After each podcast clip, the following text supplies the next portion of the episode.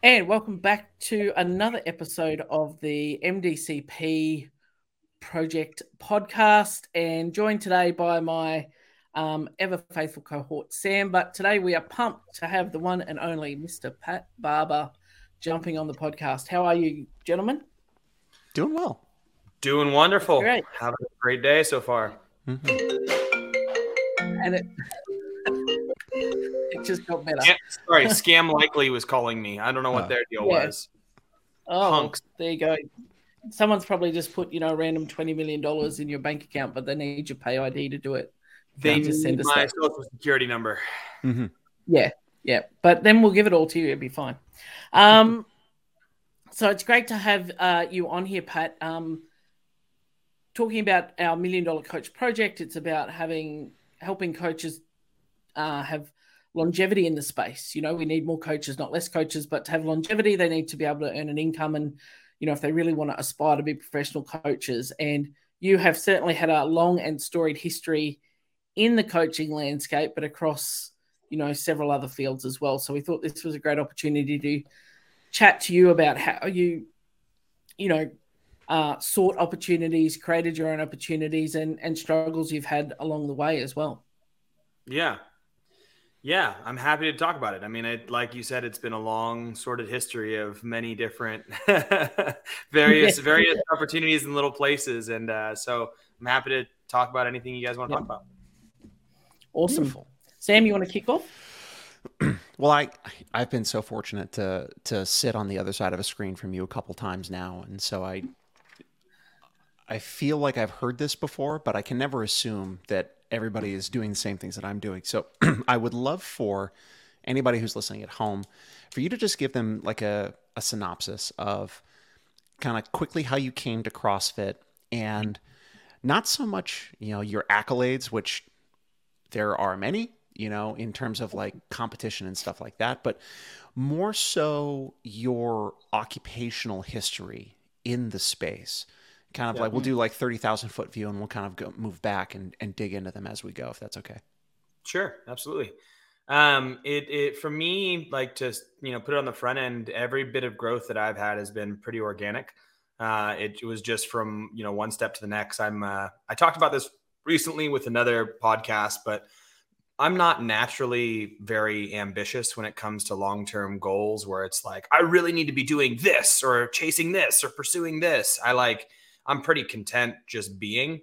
And then when, but I'm also really willing to just say yes to opportunities. So when someone's like, "Hey, what do you think about this?" I'll be like, "Sure, let's try it," even if it's scary. So like that's that's where I have excelled. So my initial start into this was um, I was in you know in high school. I was went to college uh, for about a year. Uh, hated where I was going. Came back up to my hometown. Went to a community college, um, and I was studying voice and musical theater at the time, and working at a restaurant doing room service, and just you know I loved it. I, I lived in the middle of an apple orchard and uh, the corner of a barn and you know waited tables and and made my money in tips and would buy DVDs which I, I've got a great DVD collection. I don't even know if I, anyone needs a DVD collection these days but just fantastic. I'm gonna inherit send that thing to my kids. There anyway uh, wasted a bunch of money on DVDs uh, you know lived a really kind of you know a really low key life in the sense that I did what I wanted to do. I played beach volleyball, I did CrossFit, and I, uh, you know, had this little tiny house with no responsibilities. It was awesome. Um, from there, I one day quit my job working in room service and drove by CrossFit uh, HQ, which was CrossFit Santa Cruz, uh, the very first gym. And this was in like 2004. No, 2006, five, six, right around there. Uh, and Tony Budding, who was the media director for CrossFit at the time, he was there uh, working out, and he was my old teacher. He was kind of who got me into CrossFit. And I told him I had quit my job, and he's like, "Hey, we're filming these seminars, and we're flying around. Do you know how to do any sort of filming?" And I was like, "I have no idea how to do filming, but I would love to learn how." So he taught me how to, you know, he, he took me to his house, sat me down in front of an old laptop with uh, Final Cut Seven uh, the demo version and was Hmm. like, "This is how you do a blade tool, and this is how you add text." And Yes. I, I, I spent like ten hours editing a video of Annie Sakamoto uh, doing a power clean, one from the front, one from the side, and I had to sync the two. And like literally, it was maybe a 30 second clip. took me like 10 hours to do because I had Oh, absolutely amazing. no idea what I was doing. So I just I sat there and I grinded that out for a while, and then uh, from there he was like, "Hey, we can't pay you, but we can fly you around the country to all these seminars we're doing, and if you would be willing to hold the camera." And I'm like, "Do I get free food?" And they're like, "Yeah, man." So I'm free food, I'm in. So I started flying around the country, and uh, at the time, CrossFit had seminars that were um, all the specialists in their individual fields came Mhm. together and would teach the seminar. So Mark Rippetoe would teach powerlifting, you know, Robb Wolf would teach nutrition, Buddy Lee would teach jump rope, Greg Glassman would teach all the CrossFit stuff. You know, there was there was and it was just it was a kind of conglomerate of all the the the specialists, which was fantastic because I just got to go see these you know titans of their respective spaces speak on the subjects that they were passionate about and great so my job was to film and edit the video or film the video uh, and we didn't have like specific things that we would film. We'd film the entire weekend start to finish every single second of the weekend. And uh, at home and i'd go home and we'd upload it all on the computer and then i'd sift through an entire weekend worth of footage and try to find uh, a clip. And then i'd take that clip and i'd edit it down and then i'd edit it down and i'd edit it down and then eventually put that out on crossfit.com um, and that process kind of forced knowledge into my brain uh, because you're watching and rewatching and watching and rewatching and you know uh, and it was some fantastic coaches. So at the same time i was doing that i was also coaching volleyball. I had gone back to my old high school that i taught volleyball at and started coaching there. So i was kind of my revenue streams were that uh, coaching the volleyball uh, and then uh, i would get free food from crossfit. So that was great. Um, and from there, uh, eventually, uh, one of the local CrossFit Santa Cruz split into multiple gyms. Yeah. Um, and it went because Greg moved to Arizona, so he he no longer used uh, CrossFit Santa Cruz. So he gave the name CrossFit Santa Cruz to Danielle and Hollis Malloy. Uh, sorry, he gave it to Greg Amundson Mhm. and Mally Amundson at the time. They moved it across town. And then the Annie Sakamoto and that crew opened up another gym called CrossFit Santa Cruz Central. And then another gym opened up called CrossFit North Santa Cruz. So there was Mhm. all these different Santa Cruz CrossFits. Um, and CrossFit Santa Cruz, the original, they needed some coaches. And they were like, Pat, you've been going to all these seminars. You coach volleyball. Do you want to coach? And I was like, sure, man. This sounds great. You know, like my only experience up to that point in time was attempting to coach my girlfriend. And I was really bad at it. And I was like, I can do this. Why can't you? You know, like that was my my coaching method at the time. Be better. Yeah, pretty much. Yeah. So, but the way they they they used to do classes, like the original CrossFit, um, CrossFit Santa Cruz, the very first one, it wasn't like you got given a class time and a bunch of people in that class. It was actually you got given like there was a slot maybe in the day where it was like, hey, there's no classes at this time. Mhm. If you want to start a class, you can, but you got to fill it. Right. So that was that was it. So like at, at that gym, they were like, "Hey, we've got a 3:30 slot. You can have it." I was like, "Cool." So real, real, real quick, for anyone who, because this is unheard of nowadays, right? Like you open a box and Google CrossFit and SEO does its work, and like people just show up at the box sometimes. You had to bring clients Oh yeah, into the box. You created that class. yeah. That was so the only way. And and CrossFit didn't even have a name. Nobody knew what it was. So it was like Hmm. the only people you would get would be like your buddy who was Right. like, "I see you've been doing it," and you're like, "Yeah, come on, man, try it." Yeah. And then his friend, and then his mom, and then you know, like it was it was about as organic as it could be. And due to the nature of the fact that I was what night 20 21 and i had Also- no responsibilities and it was just like and i sucked. Like when you start coaching like you suck. And like especially then there was no such thing as great coaches to even emulate. There was like mediocre coaches at best who were good at some things and bad at others. And it was like right. we were all developing as a community. Hmm. methodology was the same. So there was still a great amount of success in it but just Sure. the quality of delivery was so much lower.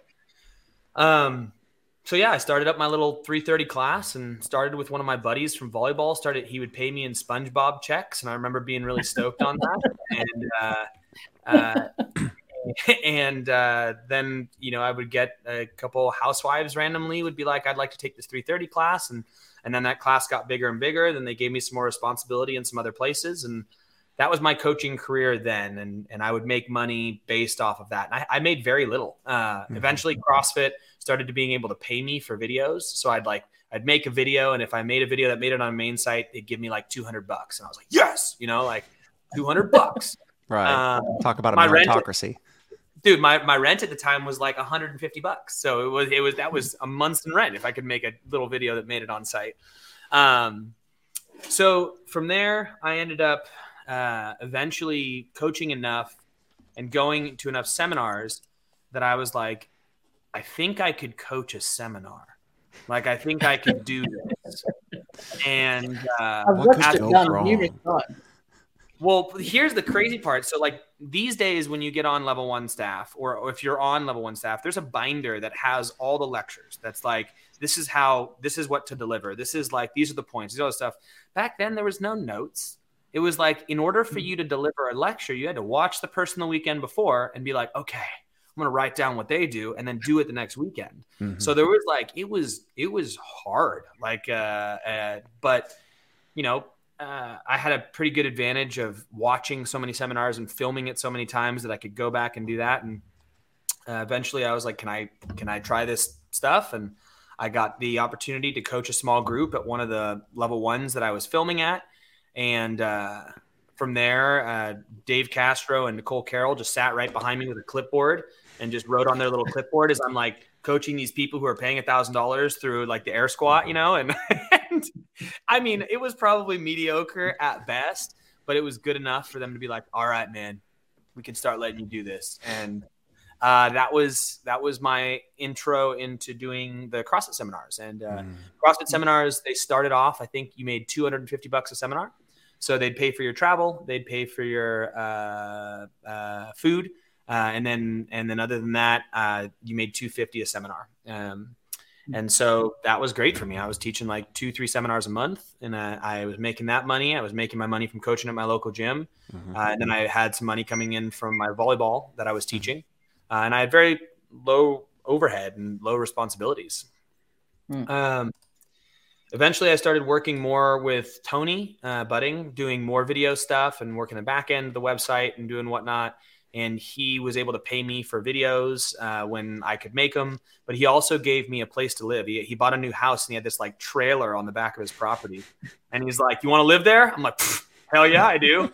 so, so it was like it was like I I didn't I didn't have to pay rent all of a sudden, mm-hmm. and mm-hmm. uh, and so now I had this trailer and I was there and I was like competing in CrossFit and you know the, I, sponsorships at the time weren't money. They were like, dude, we'll give you like I got sponsored by Perfect Food Bar, and that was yeah. amazing. I'd get unlimited Perfect Food Bars, and I was like, oh, this is great. Um, free food, free place to live, living yeah, and, yeah. and at the time, everyone was swapping T-shirts, so I got free clothes too. So it was just this like, wham, wham, like life is good. Nice. Um, so I never knew what I kind of wanted to do long term. Mm-hmm. Um, I still don't know what I want to do long term, but uh, these days my responsibilities are a lot greater, so I have to make smarter decisions. But when I when I was able to kind of like you know grind it out back then was you know I was young, full of life, and I could go and coach more and more classes. And uh, eventually, I met my wife now, uh, Tamarin, and she owned CrossFit New Zealand, which was the the the first gym in New Zealand, hence the name CrossFit New Zealand. Uh, and uh, sh- in order for me to go work out there, I wanted to be able to, you know, travel. Uh, and I couldn't do that if I was working for Tony. Mm. And uh, so I was like, oh, what do I do?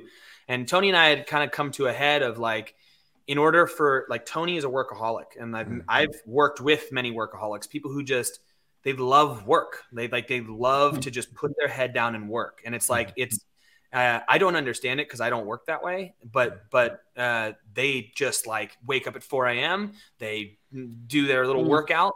They, they, just grind all day, and then they go to bed at you know midnight, and they wake up at 4 a.m. and they do it again.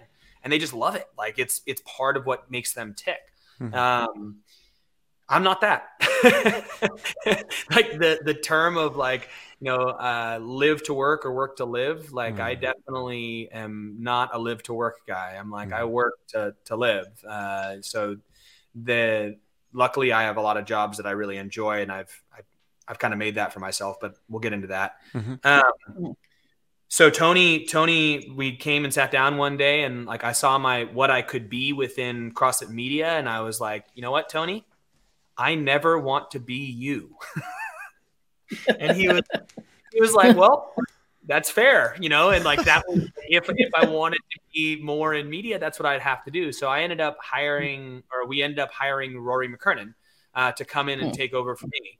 So like I was like hilarious. So, yeah, right. So like he came up to Santa Cruz and we met each other and we, you know, like I showed him what I did and he took over my role for what I was doing for media. And then he actually went and made that something really special for himself with like announcing and games and like so he just did an amazing job. But I never if had I seen that as a potential, I might have even stayed in it. You know, like that kind of stuff entertains me. Like I um but I could never see that. He made that so special. Um so at the time, I wanted to go to New Zealand. I quit working for HQ and I happened to do a seminar on the East Coast uh, over at uh, CrossFit Medford. No, CrossFit Medfield. I don't know. It's a brick building. It's an all brick building. It was Liz- Elizabeth Darsh's old gym. Do you remember? Oh, uh, uh Watertown. Med, Med, Watertown. I think it's Watertown. Yes. Watertown. Yeah. yeah. CrossFit Watertown. She used to have. Yep. Yep. I think so. Yes. Uh, she's wonderful. Yeah. And and uh, I had there was the only one I'd ever done on the East Coast. You know, like I, I, I had never gone to the East Coast before up to that point in time. I go out there to teach it just randomly one weekend. They asked me, and teaching the seminar is uh, I think it was Jason Ackerman, it was me, it was Chuck Carswell, it was uh, there was a big it was a big gig. It was uh, uh John Gilson from Again Faster mm-hmm. and uh, like two other coaches. Um, but uh, Austin, that was Austin Malleolo's level one. So I taught that that weekend no and met, met, Austin and put him through his level one. He's like, I'm going to be a competitor. I'm like, okay, dude, whatever. Um, anyway, so, so we're, we're there doing the thing and, and, uh, and we go and sit in the hot tub afterwards after day mm-hmm. one at the seminar. John Gilson comes down, we're all hanging out, and he owned Again Faster at the time, the equipment company. Yep. And I was telling him my plans, like, hey, I'm going to move to New Zealand. And he's like, hey, you can work online for me and do customer service. And I was like, cool, I'm in. And I was like, I have no idea how to do it, but let's do it. And uh, so he hired me um, to basically build quotes, answer phone calls, and do customer service. And I could do that in any country because I just needed to have an internet connection. Um, and I kind of had like an off hour schedule because, you know, New Zealand has that weird kind of day ahead, 10 hours behind, whatever it is. Um, and so I moved out to New Zealand uh, and started working for John Gilson. And at the time, that was like probably one of the higher paying jobs I could do. Like he mm-hmm. he, he, he was paying me like thirty five hundred bucks a month, and I was like, hell yeah! Like I had no responsibilities, like none.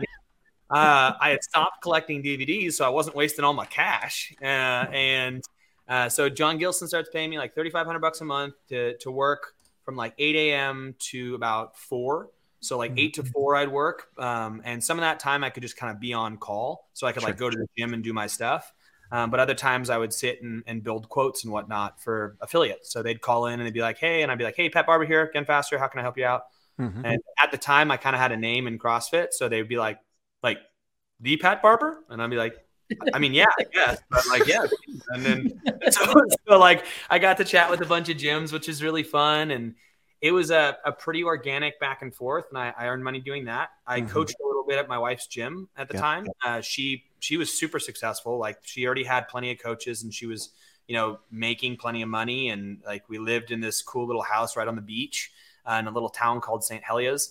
Um, and then I was teaching level ones. And the way level ones work is like, I think it's every like, 100 seminars or 50 seminars, you get mm-hmm. a pay raise. Maybe it's 30 seminars. I don't know. There was it was like every number of seminars you get a $250 pay raise. So I went from like 250 to 500 to 750 to 1000 to 1200 to 1500 like and I mean I've I've taught hundreds of seminars now. So it's yeah. like that has just been like a steady growing chunk of change now. Sure, uh, sure. And you're taking on more and more responsibility as you do it. But that's kind of always been there, and it's never been something that I've relied upon. Like that's my Mm. income. Yeah. It's always just been extra. I never treated it as like it's going to happen because that's not the nature of that. Like there was people who got hired by CrossFit full time, but that was never me. I was like Mhm. one a month, maybe. Sometimes in the the busiest of times, I was two a month. Right. Um, but I use it as just like a bolster of like, if shit hits the fan, I could always ask for more gigs. You know? I think there's an important detail buried in there that like you're like I was never full time. I was one or two a month. Yeah. So Mm. 26 weekends in a year is part time on staff. yeah, So like full time would be what 50 50 weekends in a year? it was a lot. Yeah. I mean, it was a lot. It was like every weekend. Yeah, fifty weekends in a year almost.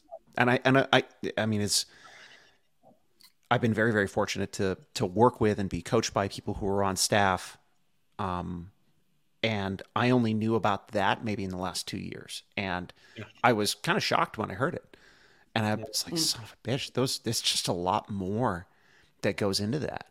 Yeah. Um, yeah. And Anyway, sorry, I didn't when mean you to think about it, the weekend really does take you Friday, Saturday, Sunday, Monday to get back to wherever your life. So you've really dropped, and then get home, change your bag, Yeah, grab another bag, and away you go. you're back, back to back, um, yeah, it's yeah. Do you? Feel, I mean, it was wonderful. like- I mean, it was. Go ahead. yeah, I was going to say, do you feel like you know all those having sort of that in your back pocket, and then also you know as things come up, being able to pivot to opportunities allowed you to be more resilient throughout, you know, trying to forge a while you figured out what it is you want to do when you grow up. Like that, well, you know, if, if the shit hits the fan, I can ask more from HQ. It's like, well, what's the worst thing that could happen right now?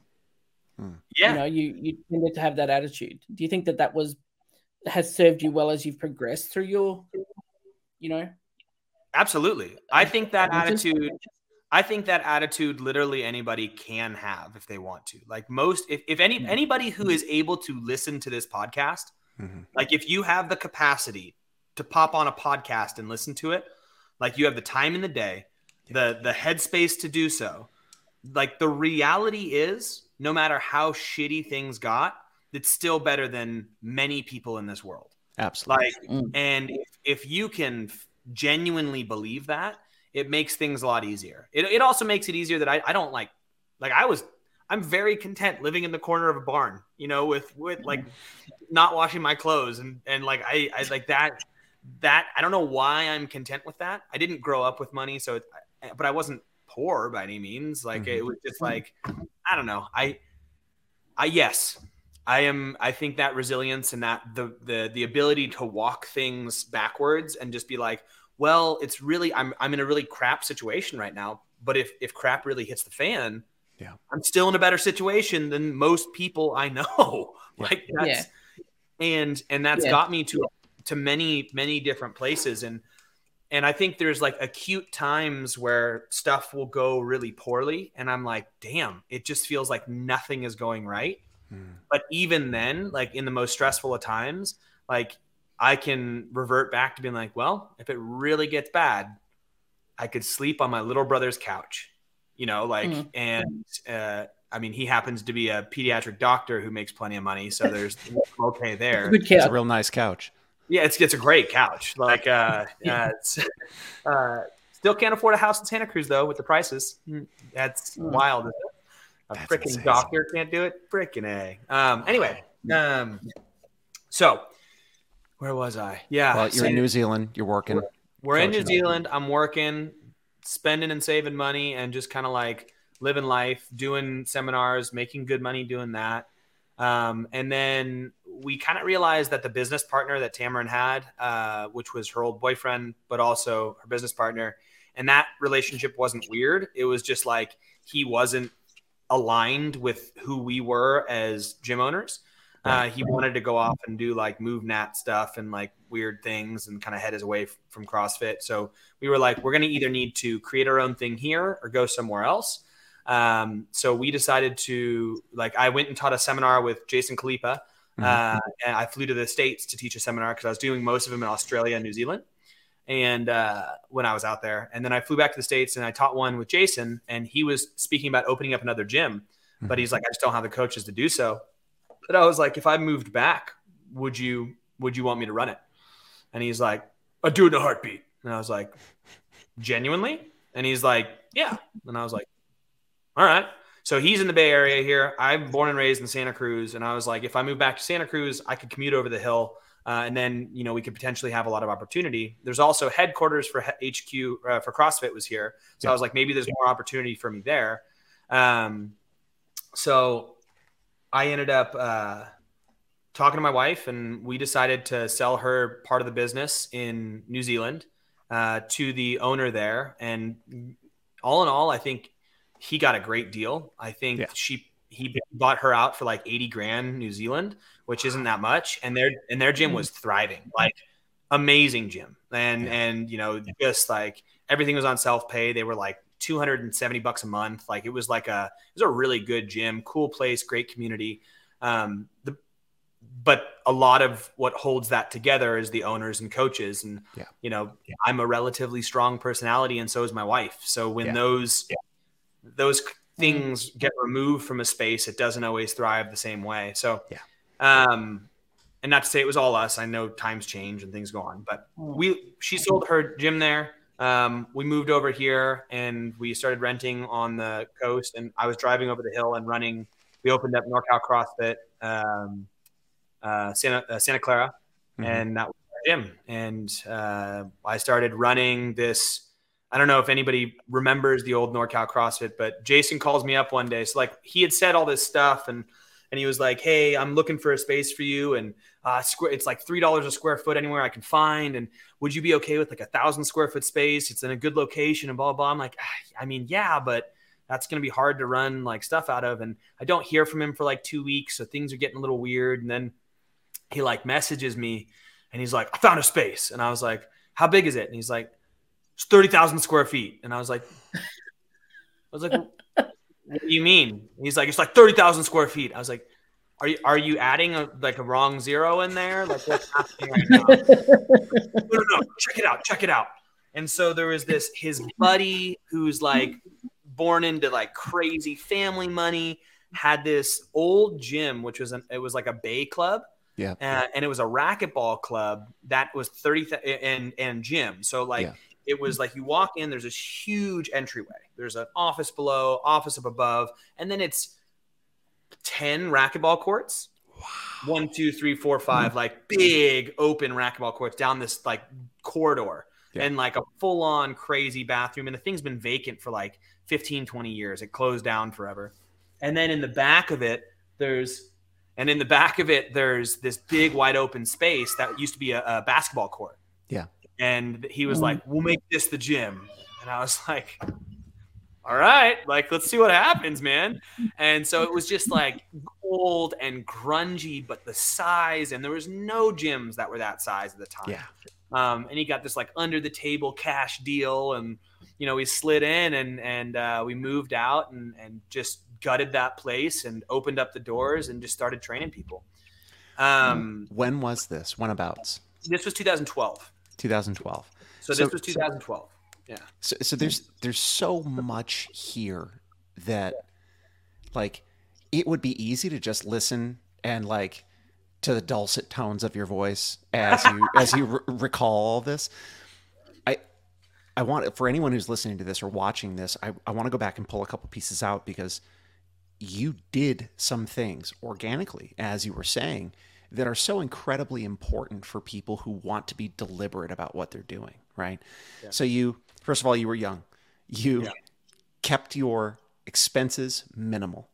Very. Whether whether you cared about that or not, right? There was an advantage there, right? Yeah.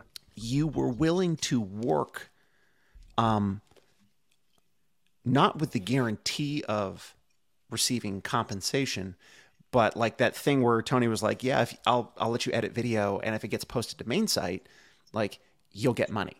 Oh yeah. So right away, there's an incentive to not be bad.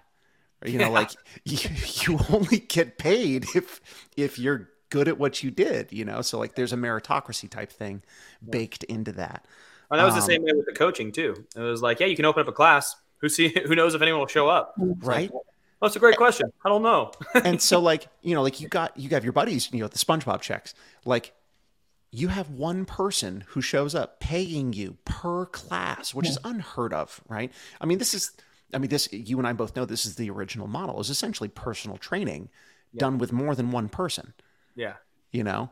And you so you you you you were your own brand. And that is so foreign to the experience of so many of some almost all coaches nowadays Yeah. and so you had to be personable you had to advertise you had to literally go out and hustle to try to find more people to pull into these things Yeah. there was no no one's handing you 12 people in a class or anything like that no. uh, and this, you know, seeing an opportunity and being willing to make big moves, not with a guarantee, but seeing where it could go, right? And, you know, credit to Rory who saw where that role that he took over for you could go, you know? And this thing with, with Khalipa and like moving back to the Bay Area, that's, I mean, knowing what I know now, that's ridiculous to be like, yeah, Yeah. let's take a 30,000 square foot empty box and make Yeah. it a gym. yeah. But, but knowing what I know now, like that's the kind of thing you want because you're going to make it into like, you know, CrossFit gym and three other spaces and you're going to have 500 members, you know? yeah. Yeah. That's absolutely astounding that, you know, from kind of organically that you were folding into this. So you've got seminars that you're doing with um, HQ. Were you still doing customer service for Again Faster throughout this? I was, I was. So here's what it would do: It's like, so I st- I was still doing that, and, and what would happen is like it, the gym was about an hour away from my house. Uh, it's over this notoriously windy road called Highway 17. Mhm. Um, so we'd we'd uh, wake up in the morning uh, at like five. My wife and I, we'd jump in the car, we drive over the hill, and one of us would coach the 6 a.m. class, and the other would do computer work um, in one of the offices. Uh, Then we'd coach a 6 a.m. class, 7 a.m. class, uh, and then one, and then we would switch, and another person would coach the 8 a.m. class. Yeah. Um, so we had six, seven, eight right when we opened. Um, and then the other person would go in and do computer work. So I'd usually log on to again faster from 8 a.m. till about 3 p.m. And then uh, Taz class, Taz would coach the. So I'd cut some of my hours back from them just because I needed to run a gym. Yeah. uh, Turns and out that's really important. yeah, yeah. And then uh and so we, we would we would I would like in between making phone calls and doing quotes and just kind of being on call, I would uh work from like 8 a.m. answering emails and all what whatnot till about noon. I Mm. would train around 12 1. Uh, uh, so 12 to like 2 i'd be training because we were competing at the time. Right. uh, and then around 3 i'd start coaching again. I'd usually coach at 3.30 4.30 5.30 6.30 uh, so there'd be you know all morning coach like a couple classes in the morning uh, all night. And sometimes you know taz and i would flip flop on those uh, and how we would do them. So we were a two person gym initially uh, running all the classes. And i was also running my other business and uh, or not other business. We were i was working for again faster and yeah that's how we were living and like the i think the wages that jason promised us is like the that's some of the hard things is like with jason there was a lot of promises that were not kept like Mm. we were supposed to get a lot of ownership in the gym and we were we were supposed to be able to like once we quit we would get paid out for the number of months that we were there like there was just these uh at, like at our final salary Right. it was like there was these amazing opportunities we were given that unfortunately got pulled away from us because we we uh I didn't want to like take him to court for it or something like that. Yeah. So uh, it, it was better to just kind of leave. But we he he was like, hey, we'll pay you three thousand dollars a month, and I was like, well, Taz gets three thousand dollars. I'll get three thousand dollars, and I'm Yeah. making my money from HQ, uh, and I'm making my money from from uh, you know uh, again faster. We're gonna be loaded, man. Like, Right. so- and then you know, three thousand gets taxed heavily, and you end up with like seventeen hundred a month from that. And Oh yeah, man. and then in, you're living in Santa Cruz, so your rent's twenty five hundred bucks a month for a one bedroom house, and then uh, and and it was just like, and you're driving over the hill an hour every day, so Yeah. like there's this crazy Mm. stuff. But, um, Twenty five hundred ten years ago. it was, you know, it was It was trying, yeah, I know. Right now, a one bedroom house on the, the cliff right there is like 3,500 now. It's crazy. um, so we ended up uh, doing that for a while. Taz got pregnant almost right away. So uh, it was actually it was the first day that. So I came over like two weeks earlier. Yeah. Uh, and the first day she got here was the day she got pregnant. Uh, Nice super. buddy. Yeah, I mean, Going only.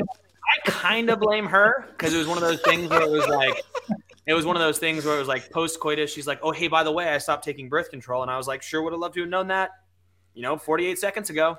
Right. Um, and uh, and she's like, "No, no, don't worry about it. I've been on birth control a long time, so it'll it'll take a long time." And it Sure. was like one and done. Here we go. Uh, you know, I'm like 26 at the time, 27, and Yeah. not the Yeah. greatest Yeah. human of all time. Uh, and you, we had just got engaged, and we were like, you know, we, we've been together for like a few years, but I'm so thankful that we got pregnant, and I'm so stoked to have the child. But I had to do a lot of growing in order for that to be a, a good thing. yeah. Um, anyway, so lots of stressors were happening. Mhm. Taz is getting pregnant, doing all this stuff, growing. She's a car sick every morning. We're coaching these classes, we're running the gym, we're building it up, um, and we're just kind of like getting by. And uh, in reality, we grew the gym really quick. Like the Yeah. location was really good. The the the what we brought to Jason's organization, Jason is like a hype man. He's a really good at finding business. He's really good at like throwing a party. But he had no idea how to run business systems. Uh, he didn't know if he was making money or losing money. He just knew if there was money in the, his bank account at the end of the month, then things were good. Uh, and so he also didn't know how to structure a program long term. So you know he would just think of the program the day before and be like, "Oh, tomorrow we should go," you know, like, and and so like for, for some reason every Monday was back squats, and it's like because every Sunday night he'd be sitting around being like, "What do I want to do tomorrow?" Dude, back squats sound great. You know, so you like did the programming too? Oh, yeah, he did everything for his gyms. And when we came on board, that was like part of the rules. We were like, hey, man, we're going to take over programming. Yeah. We're going to take over this. We can run our business this way and blah, blah, blah. So Taz had already run a super successful business. She had all Yeah. the spreadsheets and all the email chains and all mm. the, you know, the, the actual business structure. And so she put that all into place at our location when we came. I ran coaching and Taz wrote the programming and lesson plans. So she was the real brain behind it. And I was kind of the grunt who went out and did all the work Mhm. um, and that model proved to be really successful. It was like you know within within not very long we had hundreds of members, Right. like hundreds of Mhm. members walking through the door, uh, and from we started pulling members from his other gym that was there. We started pulling members from all the other local gyms in the area, and like cross. It was a good time. So with with you know not too long into it, we had you know 350 members or whatever it was, um, and and with that came the need for a lot more coaches. Uh, and so what we had done is like we had identified members who showed potential in coaching, Mhm. and we would we would kind of foster that. We would take coaches that were potential members, and we would bring them in and teach them how to coach a little bit. And there was no Mhm. such thing as like coaching development at the time. We Right. would just be like, okay, do what we do, you know, and like try to try to emulate that. Um, but Jason was continuing to grow the business. So what he would do is he would go and find new business and he'd go get a corporate account or he'd go open a new gym or he'd go do one of these things. And then he'd be like, so how are we going to make this work? and I'd be like, well, well, we have these coaches and because we had been creating these really good coaches and this good team. And he basically, every coach that we made, he'd go take and then he'd put them in another gym. So I kept on having to make new coaches. Taz and I had to keep making new coaches. Well, the upside and- is you get really good at making coaches. Exactly. So that's what ended up happening is uh, after enough time, like it was really clear that all of the coaches were coming from our facility. I mean, we had, we had, I mean, there was a couple maybe from other facilities, but for the most part, they were funneling through our our gym, even though we had Mhm. four in the Bay Area at the time. Yeah. And so once the company had grown big enough and Jason had this this en- enough revenue, he was like, "Let's make you and Taz full time coaching, uh, or Mm. sorry, full time coaching development." Yeah. So Taz was in Mm. charge of lesson planning, programming across and structure across all the gyms, as well as some back end stuff, as well as helping with coaching development. And then my role was full time coaching development. Um, and that ended up being like because we kept on getting pay raises here and there, you know, as Sure. we were going through, as our gym started to get more successful, we are making four thousand dollars a month each Right. and then five thousand dollars a month each.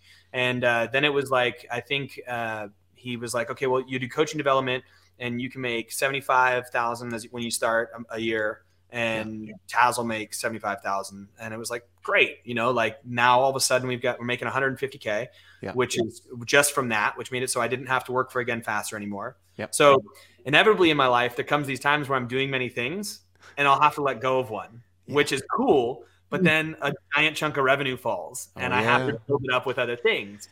And, and that's just, that's just a reality. Like, and, and as long as I'm still living relatively budget, things are okay. Um, I, I love how you're highlighting though, like this isn't a situation where you just showed up and Jason's like, you seem like a bright young fellow and hands oh, you 75k.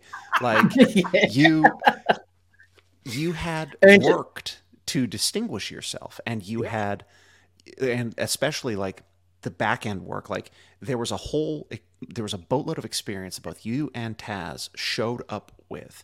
Yeah. And you're like, we know the systems that are required to operate a facility of this level, right? Yeah. And for anyone who doesn't know those systems, you probably want to go to a facility like that and be like, hey, can I intern here and learn this stuff?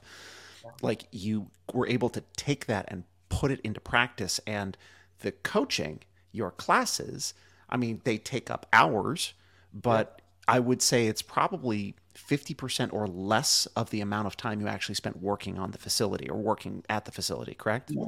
Totally. Yeah. Yeah. So important little details that I don't want to I don't want to leave glossed over. So you're making 150k. You got to start saying no to things because you've got you know opportunities, but also too little time in the day. Yeah, and so and we have a kid now. And, uh, and there's that. You know, they take up a little bit of time. Yeah, but we're we're also we're also managers now. So like we can set up, okay, I'm gonna work in the morning and I'm gonna be off in the evening. Or I'm yes. gonna work in the evening, I'm gonna be off in the morning. It's no longer this long spans of day where it's like you gotta do this, you know? Yeah. We're also simultaneously competing in CrossFit and going to the games and doing regionals and like we're, we're like pretty heavily involved in all that. And I'm also still teaching on the weekends, mm-hmm. probably one to three weekends a month, depending. Like there was actually an uptick in the number of seminars that I was doing. Yeah. Um, and with the revenue coming through that we had, uh, we looked at our income and we're like, you know what, we can we can do an FHA loan and buy a house. And an FHA loan, if nobody looks at it, it's like a first time homeowners loan. Yep. Um, and you can put five percent down instead of twenty percent down. And we're like, I had never thought in my life I'd own a house because like I'd never, my family had never owned homes, and I was like, I live in Santa Cruz. The the like a house that sucks costs six hundred thousand dollars, and I was yeah. like, that's just how much houses cost. Yeah. And I didn't think that anywhere else cost less than that. And then I started guys on staff were like buying houses and telling me about about it. And I'm like, are you getting paid more than me? Like, what the hell is like like he's like, yeah, I bought like three bedroom place on a lake last weekend and blah blah blah. And I'm like, what? What right. are you getting paid, man? And he's like, in the middle of nowhere. And he's like, uh, yeah. I'm like, how much it cost? Seventy grand. I'm like, what? The yeah. hell are you talking about? Yeah. So I didn't realize that California was what it is but we we we essentially found this like awesome you know we were looking all over putting you know bids in and mm-hmm. things are falling through and mm-hmm. it's all going haywire and, and, people are coming in with cash at 100k over asking and yep. we ended up finding this house that was like a 10,000 square foot plot which is big two you know three bedroom two bathroom house the two story you know 10 minute walk from the beach mm-hmm. and this woman it was like her family home she got it in a divorce Mm-hmm. Uh, and she had raised her kids there, and we showed up with my son, and they and uh, our Taz was I think pregnant again with our 2nd mm-hmm. and she met us and she loved us, and she's like, I want you guys to have it. Um, and so we put in a, an offer at 618, which was like, you know, $2,000 less than the 620 she was asking for. Yeah. And she was like, I'll do it, but you have to keep the hot tub. And I'm like, Oh, okay. Our, I'll pull my arm. Yeah. You, you know, like and uh, we just like limped into this house, you know, like, and we had the mortgage insurance, and it was like, it oh, was God. like, you know, over well over 50% of our income was going towards this mortgage. Yeah. But all of a sudden, we're no longer renting. That money is going towards paying down a mortgage, mm-hmm. which changes yeah. the game when it comes to uh, where you're building equity and how you're building equity. And if you know anything about what California has done since then, yeah, it just it was huge. Simultaneously to this, that all goes down. We're doing our job, and then in like 2015, uh, I I was like, this program that we're running at Mm-hmm. NorCal, we should be offering this to more people. Yeah. No, there nobody like like people were doing individual programming, but nobody was giving gyms help. They were nobody was being like this needs to be and I was like this is working. We have we have 22 gyms around the world. We have 90 coaches under our wing and we've Yeah. got generally a consistent delivery and product across this. And part of this is my wife's lesson plans and programming. Mhm. And I was like, we need to make this global. We need to give people the access to this. So I went to Jason. And I was like, should we do this? Should we launch this affiliate thing and help affiliates out? And he's like, no, man, there's no money in that. And I was like, okay. I was like, can I do it? Like, because if you don't want to be involved and you want don't want to put the NorCal brand on it, that's okay. But can I do it? And he's like, yeah, sure, man. As long as it doesn't distract you from the stuff you're doing here. And I was like, okay. So, so yeah. And but I had a friend at the time. Um, well, I still have him as a friend. Um, but he he's he was developing. He was a web developer, and he Yeah. had just he self taught, and he and his wife, his uh, fiance, is a uh, she does design and she does copywriting and she's like kind of in that space. So they did a bunch of web stuff and they were kind of like virtual nomads traveling around and doing stuff. And I, I reached out to him and told him my idea. And I was like, Do you think we could make this? And he's like, Yeah. And I'm like, I can't pay you, but I could give you 40% of the revenue of whatever the company makes, should it do something. Yep. And he was like, All right, let's do it. So we basically dug into creating a website that, because there was no like Train Heroic where you could sell programming. There was no Wodify or SugarWOD where there, you could like plug in a program that didn't Right.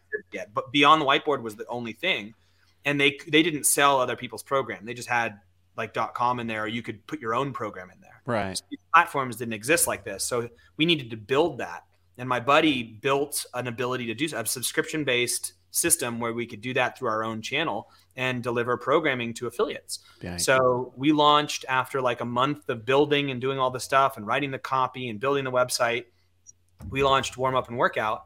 Um, and in the very first month, we had like 11 people sign up, and it was a website. So there was no overhead other than Right. the, the developers, and they were making 40% of the profits. And we're like, bro, like all of a sudden we had a successful business because we were the first in the space and uh Hmm. and didn't really do any marketing and I didn't have a huge name in social like my like Jason's half a million people and I was sitting over there with like 10,000 followers like yeah this is cool but yeah, right. we were the first and and it, we ended up growing warm up and workout and it started picking up and we had then 20 members and then we had 30 members and then 40 members and eventually we had like 110 members and paying 225 a month and we were making 60% of that Yeah. with no overheads and we were like this is awesome and we were still run, working for jason but what ended up happening is with jason we ended up having a falling out over CrossFit. Like he didn't believe in CrossFit anymore and he wanted to start doing more corporate stuff. And I believed in CrossFit. Yeah. Um, so there was this, my Taz had to quit at one point in time because it was just not working anymore. So we lost $75,000 a year. Yeah. And then, and then I got to a point where I was like, I can't do this anymore. But I looked at our life and we're like, we don't need that much money to live. Mhm. like- Mm. It's going to be hard if I quit, but, but we'll be okay. And we could travel if we want to. yeah. So like I let go of a you know seventy five thousand dollars and and suddenly we're making nothing from Jason. So I quit doing that. Uh, I was still coaching level ones. Yeah. And I was like, how can I make some more money? And Airbnb was just becoming a thing. And I lived in Santa Cruz and I had a garden shed in my backyard. And I was like, I could build it and do an Airbnb. Yeah. So I didn't know how to build, but my dad's built. So he came over and we took this garden shed and built a, a bathroom and a kitchenette onto it. Uh, and then I listed it on Airbnb for a hundred bucks a month, and it got booked the day we started, and it was booked every day since. It was booked a hundred bucks a night, and we were making thirty three thousand dollars a month off of a garden shed in my backyard. Amazing. and so, and then we were doing that while working online, and we realized we didn't need to be in hmm. any specific place. So we're like, you know what? Let's travel the world. I'll ask for seminars around the world, and we'll go travel where I where I where we where I get these seminars. Yeah. And so we did, and we had two kids at the time, and we did this world travel for like seven months, and rented out our house and made money while we were gone because we had the house. Yeah.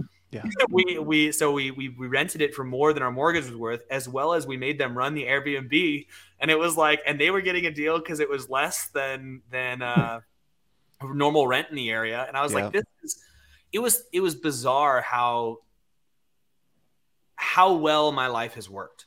Mm-hmm. I, I, again, I feel like I'm very, very, very lucky.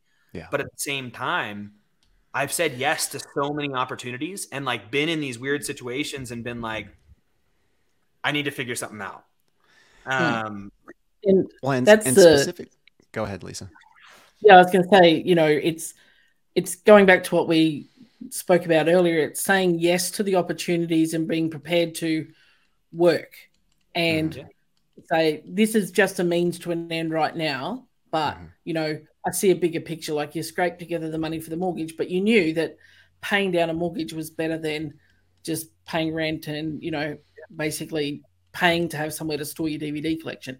And and if you didn't know how to do something like okay, that's a skill I need to acquire, and you didn't just go, dude, I'm a professional coach. Like just just pay me to coach. Like you were like, these are things I need to do, regardless of before you had kids or after. But it's having that, you know, that growth mindset that okay, I can create what I need to by mm-hmm. putting in the work. A lot of people would look at you and go, well, Pat Barber, you know, he's been a, I want to be like him. He's been on seminar staff and he's been, you know, he, he runs this online programming thing and he's, he's, you know, whatever. And thought that everything has just been, you know, filtered down from a golden handshake.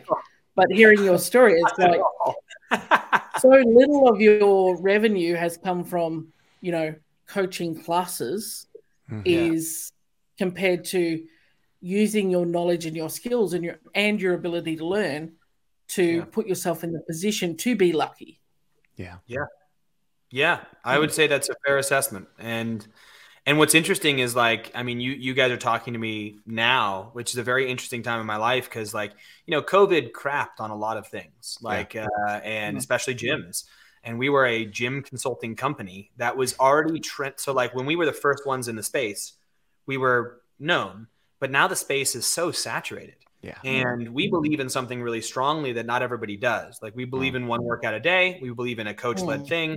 And a lot of people want two workouts a day, seven workouts a day, strength metcon every day, blah, blah, blah, blah. Mm. They want it more complex and blah, blah, blah.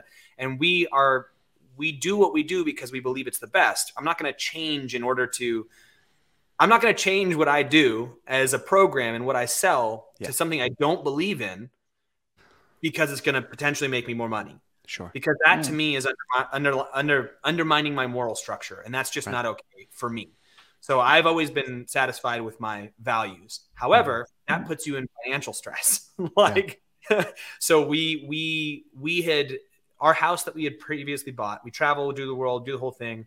In like 2019, we realized that we had like our house had appreciated to 900,000, 930,000. Like we, it appreciated $300,000 in, in, in the time that we had owned it, which was nothing. Right. Like we had barely owned the house and all of a sudden we had $300,000 in equity. Right. And I found this cause we'd always want to be in the country. We always wanted to have like land and animals and mm. property. And, and I found this house like 15 minutes down the road from where I currently lived that was gorgeous. And the house sucked. It was a tear down. It was like a full teardown, but the property was five acres with fruit trees and a pool that was dark green at the time and like all these other things. And I was like, sure. dude. And there was a, there was an acre of bamboo in the backyard, and we I drove up to it and I was like, oh, this has so much potential.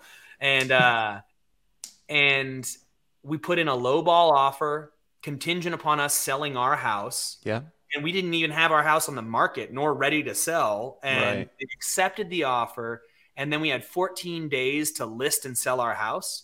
And we were like, let's freaking go. So we, we listed and sold our house in like 13 days.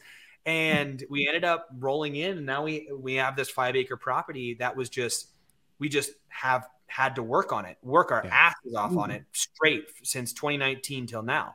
Yeah. Um, we didn't have a kitchen for eight months. Like we, I had to gut mm. the entire kitchen, and we were cooking on a camp stove in our living room um, with when we had just had our third baby. I think I remember watching on Instagram the great epic uh, tomes of bamboo clearing, which you know were some epic videos of here's where I started and here's where I finished.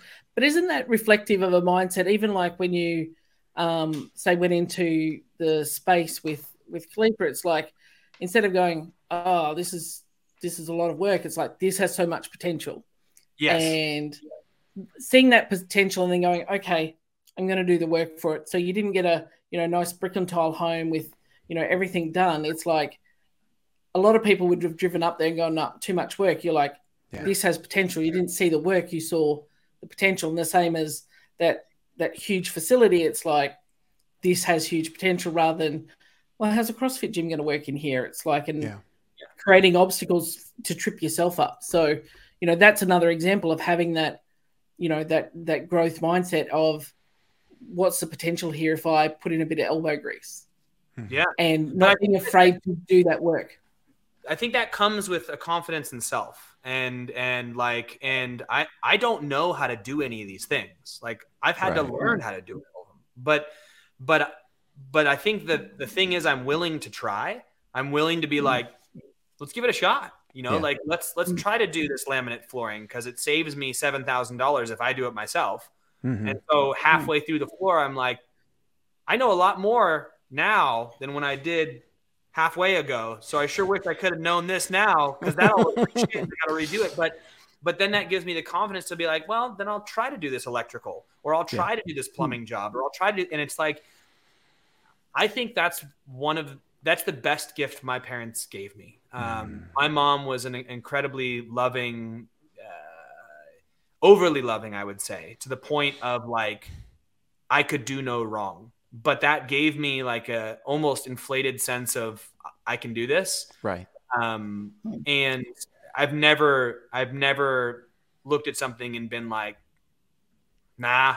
Like I, I would, I remember always, I always used to, I didn't like watching sports. I didn't like watching like football and professional baseball because I was like, you give me like a year, I could be on that field. You know, like, like, and I, I genuinely, I genuinely thought that. You the know, hubris of youth.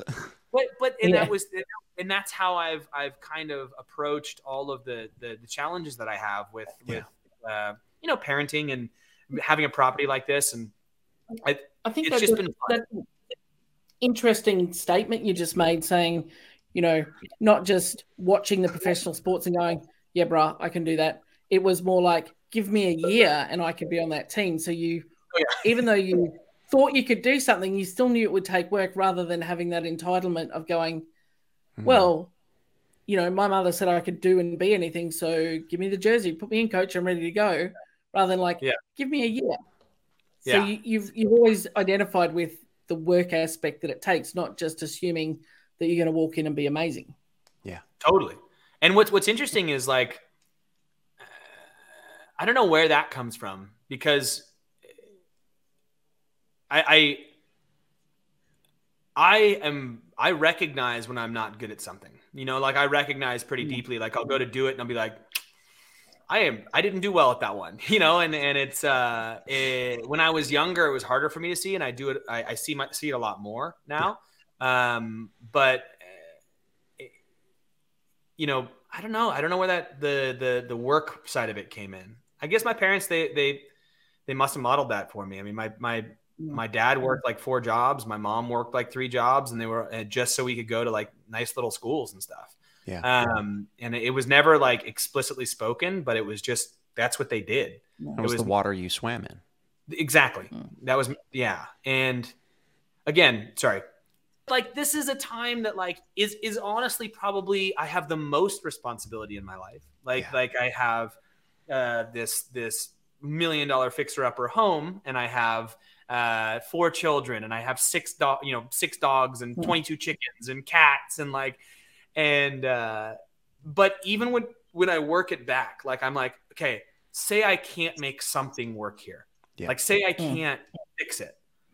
The worst case scenario is I like literally absolute worst is I sell my house. And I moved to New Zealand. I live with my brother-in-law who has three houses in New Zealand that we could rent while we got back on our feet. Yeah. You know, or I mm-hmm. sleep on my brother's couch. Like these things, like I, my worst case scenario is better than so many people's best case scenario. And it's some of it works, some of it doesn't. Right. Uh, but in addition to that, I went to EMT school and I'm applying to be a firefighter. And and I I was like, fuck it, we got a brand new kid, might as well do a 10 week EMT course. And yep. I'm still teaching level ones. And and the the WUWO stuff, the WUWO affiliate stuff is is starting to work and people are seeing it. We're becoming more relevant. And I'm making content that's meaningful to me and people are enjoying it. Yeah. And uh, mm-hmm. like I just started, I'm I'm gonna probably start a, a coaching development uh, mentorship program and yeah and i just like launched a thing for it because i want to see how well it would work and yes. i just I, I, just put that out on social media yesterday i'm getting a great response so like i don't know mm. I, I think you need to have times in your life where you're struggling and grinding and you know waking up early going to bed late and working all freaking day yeah. and not making mm. much money and then realize that that might not be something you want to do so sit in that moment and go look how much money do i need to make where is their opportunity? Yeah. And if I don't, and no one's going to give me the opportunity, what can I do? How can mm. I figure? Like, I would love it if someone gave me the opportunity, but mm. it's never been given. It's always I've had to ask or like, and we've started. I, I, didn't even mention this. We've started like seven or eight businesses during mm. this whole time that yeah. just straight up failed. Like yeah. we start them, mm. we launch them. We had a couples program called Yoked where it was yep. like train with your partner. You're, you're, you're, and I was like, this is gonna be awesome. Got like four members. You know, we had one called Outside the Box that we did with Brute Strength. We had mm. uh, a mentorship for families that we were doing for a little bit. We were trying to run on a social media family side thing because we love that. We yeah, like we've tried so many things that have just like straight up failed. If anything, mm. lost us. We've launched different parts of our own business that just failed. Yeah. Um, and it's disheartening but and you see people i see people that are i don't that i know personally that i don't think are offering very much value yeah. but have a very attractive sale um yeah. thriving and I, I watch them and i'm like gosh darn it like i must be terrible because they're doing so well that does you know before we jumped on the call we talked about you know some of those limiting beliefs that come around like you said you know you struggle when it comes to asking for more money which yeah. you know many coaches in the space do whereas some people don't and they can you know offer you a shit sandwich and go you know this is you know gourmet and you know charge a premium for it and you're like it's a shit sandwich but they've just sold it to me because they know how to do that yeah. and you go yeah i'm just going to take it like thank and i'll take all my money whereas yeah. You know those of us who are invested in coaching and just you know we're here to help people and we want to make the world a better place it's like uh just give me what you can afford. Just and that's a struggle in regard to them. We're trying to create this revenue and and create things like you said as an mm. entrepreneur. And you go well how come yours is working and mine's not? When i know that mine is quality and aligns with my values yeah. it can be you know a really frustrating place to be in i guess it is yeah. It is 100% yeah. frustrating I, I really appreciate the fact that you mentioned that there are many other iterations of things that you have tried and were not successful. Mm. And I saw I saw this posted yesterday. I think it was. It was a it was a, a business owner's um, Leila Hormozi, Alex Hormozi's wife, and yeah. she was like, "We need to move away from the concept of, um, if there's a problem with my business, then there's a problem with me. To if there's a problem with my business that's just business. Like that's just the nature of businesses. And you know most people who are entrepreneurs i mean the the average length of uh, i think what is it 99% of all small businesses fail within the first year. Yeah. and you know the average number that extend beyond like a year to 3 years is like a fraction of a percentage point and like that's the that's hmm. normal, you know. And so hmm. the highlight reel that we often see on social media, and I, I absolutely understand the not wanting to but having to be involved in social media yeah. as a mechanism. Like yeah.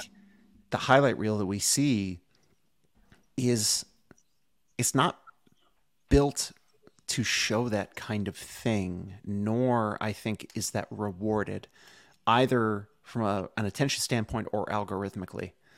Um, and yet it's it's so common it's something that everybody can and at least anybody who's tried something like this any iteration of something like this can relate to Yeah. yeah Yeah. I mean, so, yeah, go on, Pat. no, no, no.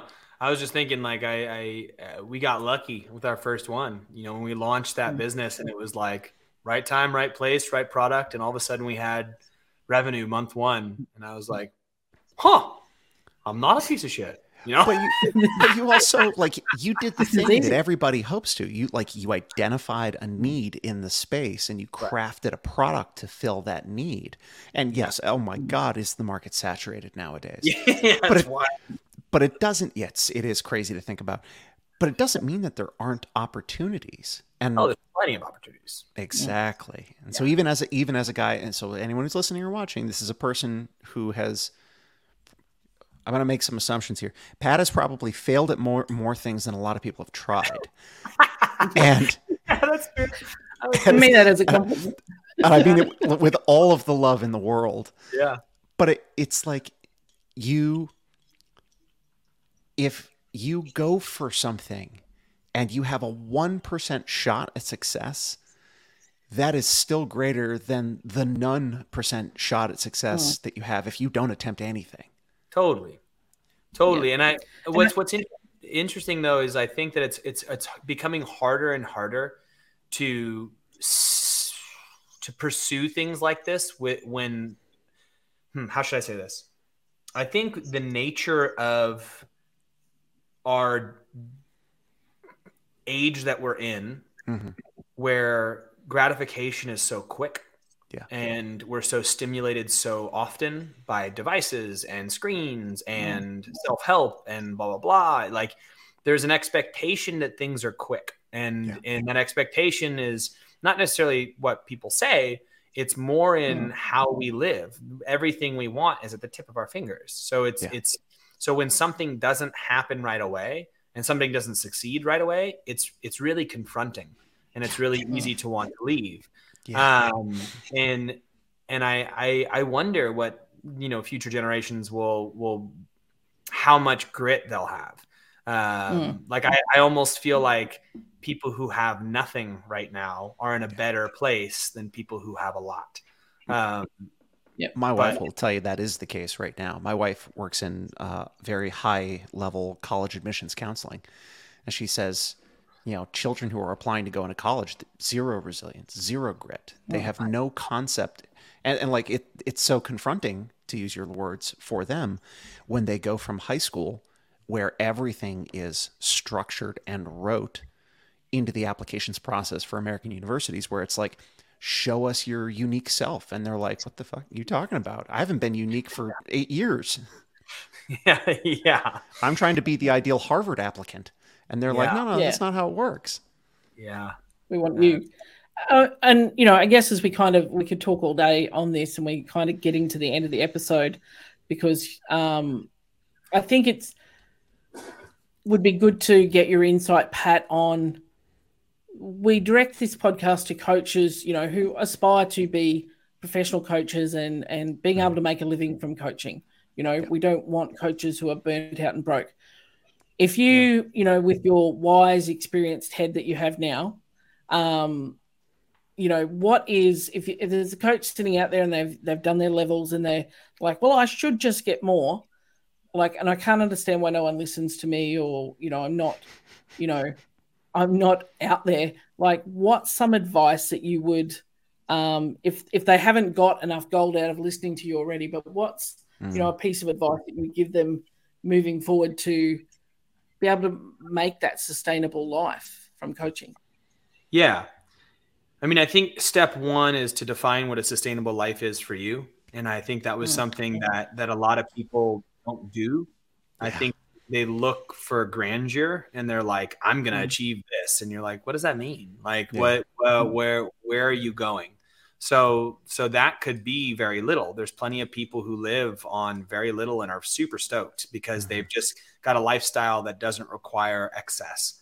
Um, Yeah. and you could do that on just coaching classes. Like you definitely could do that on just coaching classes, uh, just because you live a, a lower cost life. Yeah. Um, if you want to live a higher cost life, if you're like, I want these things that require more income, uh, it shouldn't be a like, yes, you could go from, I think you could pursue asking people for, hey, give me this opportunity, give me this raise, do these kinds of things. But, uh, and I, I think that that's not a bad channel to go if you're in a, a, an environment that's set up to where there's structure and you can go to those places. But a lot of the, the gym stuff is still kind of the wild west. I would say, mm. I would say do your best to be like, okay, what kind of a thing would be scalable that I could that I could do? How could I make this kind of mm. revenue? You do have to like find ways to create it for yourself. I mean, the low hanging fruit is, you know, one on one, high priced individuals. Like that's just that's mm-hmm. a low hanging fruit for that's what all the like business mentors talk about is like do more one on ones and charge them for the sessions and buy it ahead of time. And it's like, yeah, if I can, if that's what you want to do and like you like that, do it. I mm. hate coaching one on ones. Mm. I hate it. I fucking hate it. I'm like, like, and, and, and it's like, that's the business advice that like every, you know, mentor gives that's like, yeah, sell them the high priced one on one because you're worth it. And it's like, yeah, that might be true. So if you enjoy that, then do it. Yes. Then do it because that that that's low hanging fruit. People want will pay for good service and good back and forth. That is 100% true. I've known many coaches who do a fantastic job that. It does a service to the gym, it does a service to the person, and does a service to yourself. Mm-hmm. Charge what you're worth and pursue those high high paying clients. But if you're like me and you don't like that, you have to find you you have to find other stuff. You have yeah. to be like, okay, well, can I teach weekend events? You know, like can mm-hmm. I can I run a small group thing in a park and have no overhead and you know get a, a group of moms can i go to the local school and run a kids program can i contract with local government to get a uh, in prison thing where I'm going into the prisons and working in the different prisons in my area, hosting 12 person classes with the inmates? Is there a drug rehab in the area that'll hire me to do, uh, you know, small group coaching and uh, life mentorship with addicts who are recovering? Like whatever it is, like there's many things you can do. It's mm-hmm. just you gotta you gotta like maybe go in and do it for yeah. for very little money, and then see if you can get more money for it eventually. Yeah. Um, but I would say, I would say that, the, yeah, not being entitled is a big one, and like like Chip, man, like you're this job carries with it to me one of the best starting things you could ever get, which mm. is it carries meaning right out the gate. Yeah. What mm. you're doing is meaningful on the like deepest possible level. You're living a life of service to other people. It doesn't yeah. carry financial gain right out the gate. It doesn't carry let me make a bunch of money and live a house and do these things. That doesn't carry that right out the gate. That has to be something that you get down the road. But luckily, it has a ton of meaning. So don't yeah. get walked all over. But if you if like first identify what is this income that's going to be what you want, what's the lifestyle that you want, and then mm-hmm. you have to like can I do that with what I'm doing right now? Or do I need to find other opportunities? Do I need to make other opportunities? Do I need to ask for other opportunities and then continue to pursue those things? And I, yeah. I wish I could be like, here's what you do, X, Y, Z, but it mm. doesn't. That's just not how it works. No. Yeah. Not my experience, at least. but it's but it's no. so it can't be overstated. You know, start with defining enough because if you don't define enough, nothing will ever be enough. You yeah. know, yeah. and that's. I mean, I've Ryan Holiday was a a great little bit, and I think it was "The Ego Is the Enemy," uh, his yeah. book, where he's talking specifically about you know if you don't if you don't define enough you'll never get there and you'll just need more and more and more and more and more hmm. and that's not sustainable you know yeah. Dumping too much in and not getting anything out is not sustainable but also seeking an endless return is also not sustainable and then you wind up just chasing shiny objects down various rabbit holes and winding up, you know, even more stuck and confused and more burned out. So, yes. Thank you for your time today, Pat. As always, incredible um, privilege and, and pleasure to speak to you. We love chatting to you, and I know that we will have you back again. Um, I know we promised to have you back on the Fitfilliate podcast, and I'll get Tony pointed in that direction. We'll line that one up again as well. But thank you for your time. Have appreciated your candidness and your honesty, and um, you know, good luck moving forward. Thank you so much. Thank you for having Thanks, me. Pat.